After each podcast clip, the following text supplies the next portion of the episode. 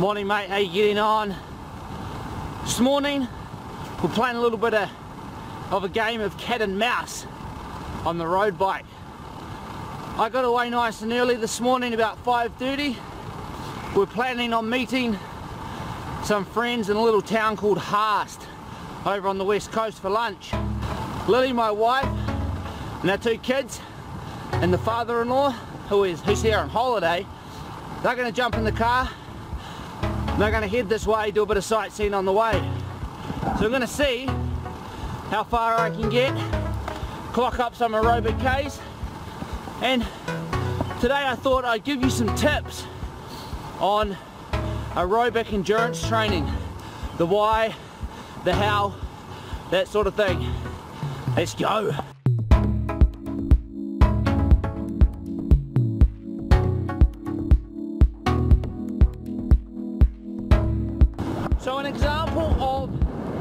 A training session to improve your aerobic capacity or endurance capacity is like this session here.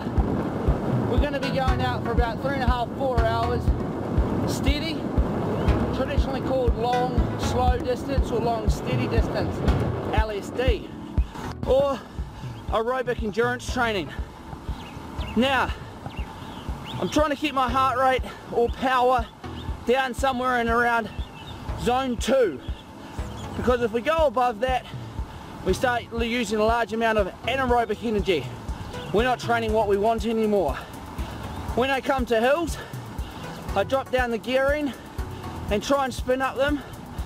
My heart rate's gonna come up or my power is gonna come up but I'm gonna try and keep it steady down in that zone 2 for the majority of the time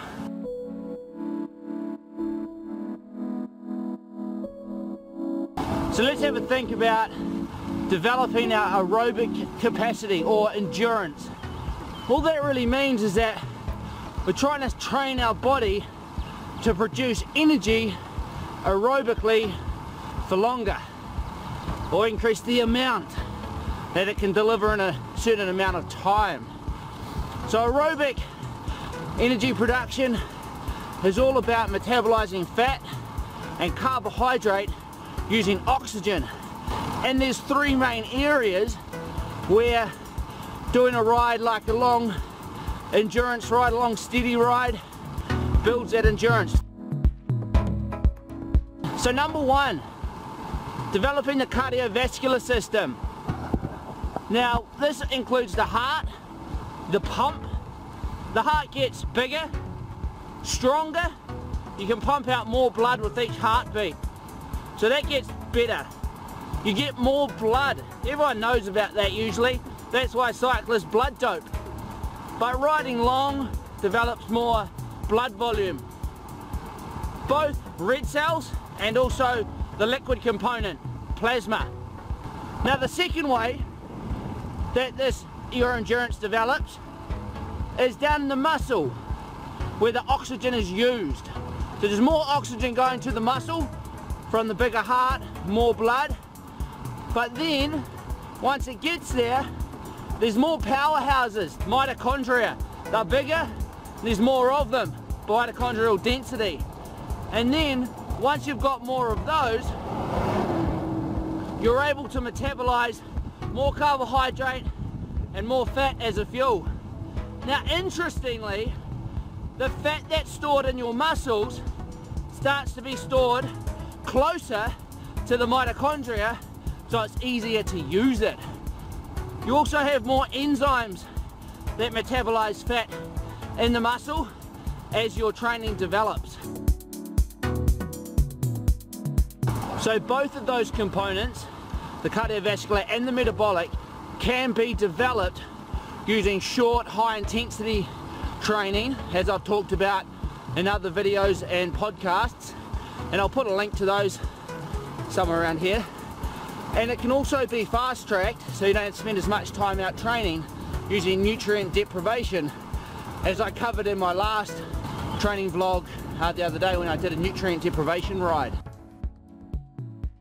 Well I guess if you can improve your endurance or your aerobic capacity through repeated high intensity exercise, high intensity training, or nutrient deprivation training to slash the training time, I guess it begs the question, why would you go out on long endurance rides anyway? I think one of the key reasons is psychology. Getting out on a long ride gives you confidence that you can complete a set distance or a set time. Uh, also allows you to refine those other skills, eating, drinking, gets you acquainted with those little voices on your shoulder as well and allows you to become confident in your self-sufficiency if you're venturing outside, you know, the local area. I think it's important to get used to how the bike feels, get used to your gear, get used to your nutrition, refine those little things like taking your drink bottle in and out, refining your eating, conditioning the bum, conditioning the body, all those sort of things come from a long ride as well.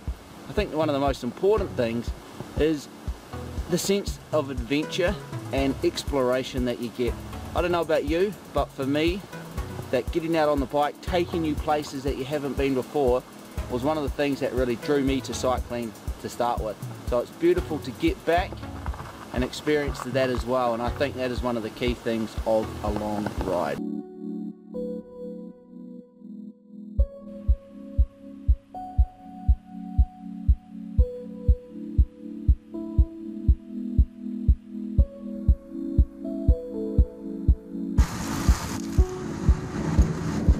Here.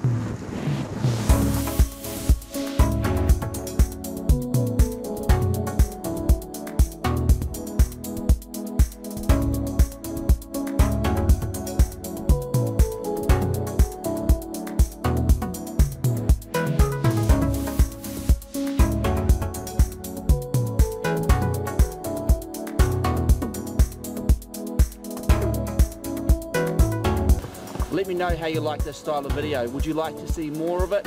Comment below. Make sure you subscribe. Come and check out the podcast as well.